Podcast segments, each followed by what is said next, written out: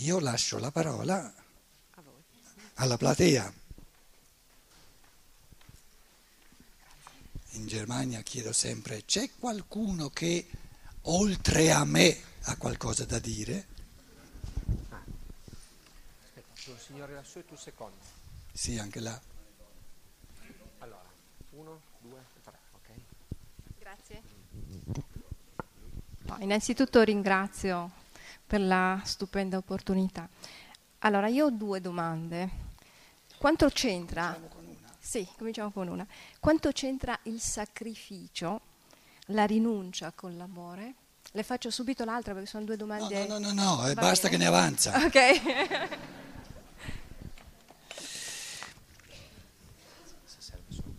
La quantità è a discapito della qualità quando si tratta di pensiero. Meglio meno quantitativamente e più concentrato. Capito? Allora, le due parole, sacrificio e, e rinuncia.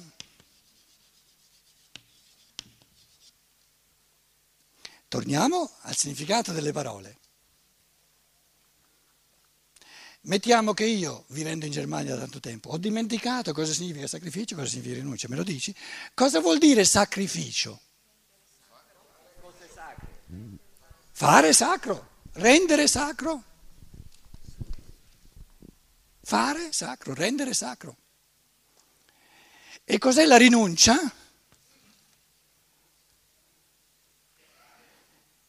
Liberarsi di qualcosa, rinunciare a qualcosa vuol dire liberarsi di qualcosa. Quindi ci sarà una forma suprema.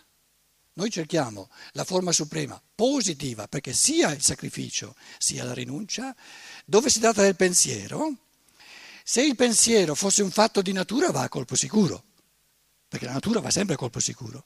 Se invece è un fattore di libertà si può pensare giusto, si può pensare sbagliato. Quindi tutte le cose pensabili sono fraintendibili.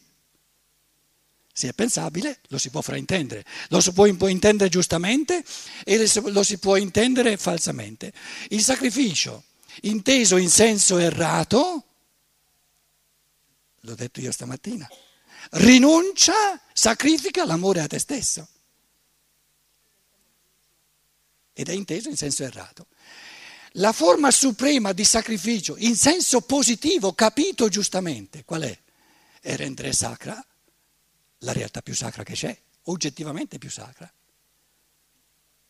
E qual è la cosa più sacra che c'è nel nostro mondo? Lo spirito umano creatore. Potete girarvi e rigirarvi come volete, una cosa più sacra non la troverete mai. Voi direte: ma lo spirito divino creatore è ancora più sacro.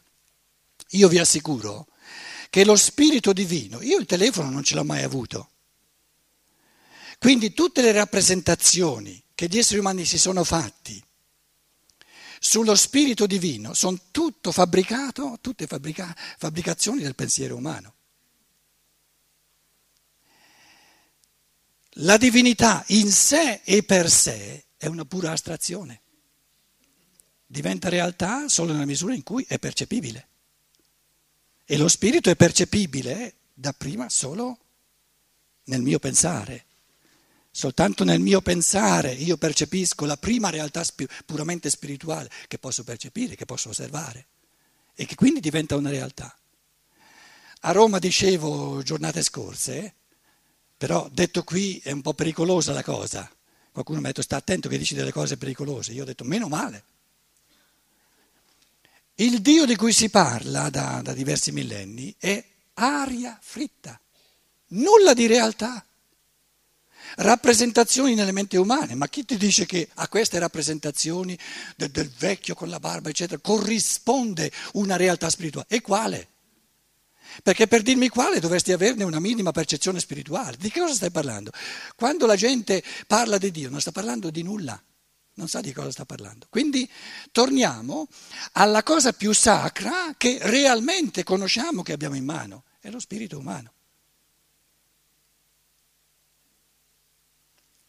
La forma suprema di sacrificio è di rendere sacro, di fare sacro, lo spirito umano creatore. E questo sacrificio comporta una rinuncia. Per rendere sacro lo spirito umano creatore devi rinunciare, devi rinunciare alla poltroneria interiore. A quella ci devi rinunciare, all'inerzia, al comodismo, al consumismo che ti distrugge tutte le forze di volere, di, di tempo, eccetera. Non ti resta nessuna forza per, per, per rendere sacro lo spirito umano creatore, che è la cosa più sacra che c'è.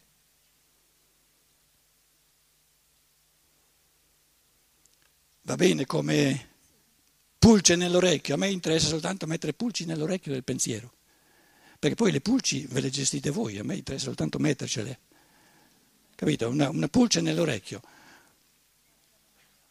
Vuoi dare ad altri la possibilità di porre anche le loro domande? Perché se ne viene uno con cinque ti assicuro che gli, lo fermo sulla prima, poi arriva un altro. Grazie. Cosa ti sto dicendo? Ama il prossimo tuo come te stesso. Una l'hai chiesta tu, lascia chiedere un'altra a un altro. Allora. Eh, chiedo scusa, eh, si è parlato del pensiero come eh, nucleo fondante, font- fondamentale dell'essere uomo. Eh, L'essenza. Ma...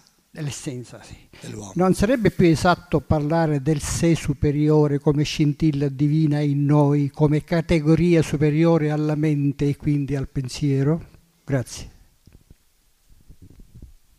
Il sé superiore come scintilla del divino. Di che cosa stai parlando? Che cos'è? Di che cosa stai parlando? Com'è? Lei poco fa ha detto aria fritta. Ho detto cosa? Aria fritta, ha sì, detto. Eh, ecco, questo. Su questo io non... Per me è aria fritta. Qualche chiarimento perché non condivido. Ecco, per me è aria... Ma certo, questa è la, la, la pulce nell'orecchio. Cioè il, il pensiero, un processo di pensiero, no? Se uno lo svolge, funziona, per chi ascolta, soltanto se è provocatorio, se provoca l'altro a pensare. Quindi il mio intento, il mio sforzo è sempre di, di essere, non di pensare al posto dell'altro, in modo che l'altro recepisce i miei pensieri e si addormenta. Questa sarebbe una catastrofe, capito? Invece è di, è di, di svolgere un processo di pensiero mio, che lo gestisco io, che però è sufficientemente provocatorio, che quasi costringe l'altro. O, o lo prendi in mano tu e, e ti fai i pensieri tuoi, o lo lasci e non torni più. Adesso tu mi dici, e giustamente, ho avuto l'impressione che mentre lei ascoltava pensava all'aria fritta, giustamente. Per me questo scintilla divina è un'aria fritta. Allora dimmi tu che cos'è oltre aria fritta. Che cos'è la scintilla divina? Il Dio in te. Se, se Dio è aria fritta, il Dio in te è aria fritta raddoppiata, sono due arie fritte. Ecco, basta mettersi d'accordo insomma su, sulle parole.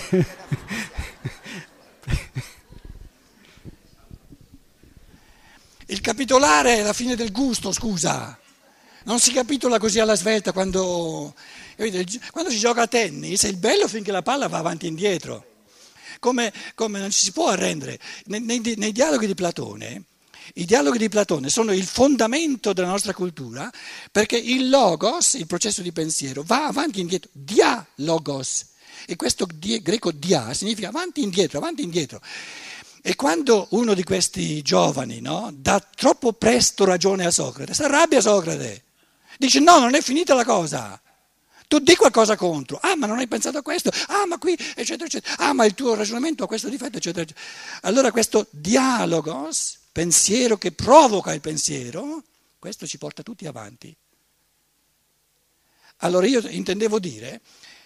Finché parliamo di pensiero, del pensare, non è aria fritta perché ognuno qui si sta facendo i suoi pensieri.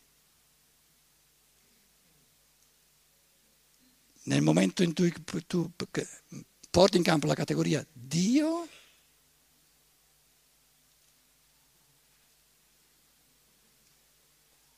che cosa c'è in sala? Nulla.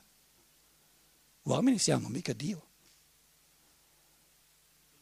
A Roma ho fatto una cosa terribile, ho scritto sulla lavagna, Dio E ho detto, se gli portiamo via l'aria fritta, che diventa una realtà, si fa presto. Gli portiamo via l'aria fritta, cosa resta? Io. Quella sì che è una realtà. Quindi Dio, così come viene inteso, è la forma suprema di alienazione dell'uomo, per manipolarlo da di fuori.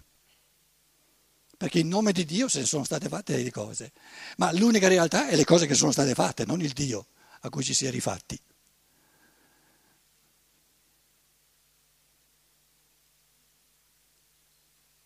Dai, tornate all'attacco, se no eh, non c'è gusto. Chi torna all'attacco? Che poi alla fine Socrate aveva sempre ragione, non importa nulla, non importa nulla. Ci sono, ci sono dialoghi di Platone dove alla fine di tutto questo, questo cammino di pensiero, dialogos, uno non sa, ma qual è la tesi che, che Socrate ha sostenuto? Proprio non si, non si sa. Perché l'importante non è di provare qualcosa, di arrivare, di approdare a un punto morto del processo di pensiero. L'importante è il processo del pensare che aumenta le forze del pensare, questo è il bello. Perché dopo questo esercizio di pensiero so pensare meglio, meglio non c'è. Quando io, quando io faccio esercizi al pianoforte o all'armonium, eccetera, no? il, il proposito è quello di imparare a memoria degli esercizi? Se uno impara a memoria degli esercizi e non sa suonare, a che gli serve? Gli esercizi se li dimentica, ma di esercizio in esercizio sa suonare sempre meglio. I contenuti del, del pensare, i pensieri, uno se li dimentica. L'importante è di pensare sempre meglio. Quello è puro godimento, è puro amore, è pura gioia, è pura pienezza. Oh, io sono partito senza aver sentito nessuno. Sì, sì, aspettavo che finisse. Ehm... Buongiorno, ehm, allora, mi è stato riferito che nel corso dei seminari che lei tiene su filosofia della libertà a Roma, ehm, che ehm, lei ha, ha detto che Steiner è stato accusato di anarchismo dopo la eh, pubblicazione di Filosofia della libertà. Ora, no, ecco, mh, questo più o meno mi è stato detto. Dato che vorrei approfondire questa cosa, eh, volevo sapere se lei mi può dare qualche elemento dove posso andare a cercare per ehm, sviluppare questo aspetto. Che... Storico o immanente nella filosofia della libertà? E, um... il modo in cui storicamente è stato messo nella, nella, beh, nella cassetta degli, degli anarchici? O... Beh, se possibile tutte e due le cose, sia come in rapporto al suo tempo, quindi questa cosa è stata recepita, eh, sì, perché... Questa è una questione storica che non ci interessa. Tu dici, ecco. tu, eh, per noi, per il pensiero, è più fecondo sì. se ci poniamo la domanda: che cosa c'è di anarchico mm. nella filosofia della libertà? Certo. Eh... Sì, se mi dà giusto due ragguagli sull'aspetto storico e poi chiaramente lei ne fa l'uso che vuole, giustamente.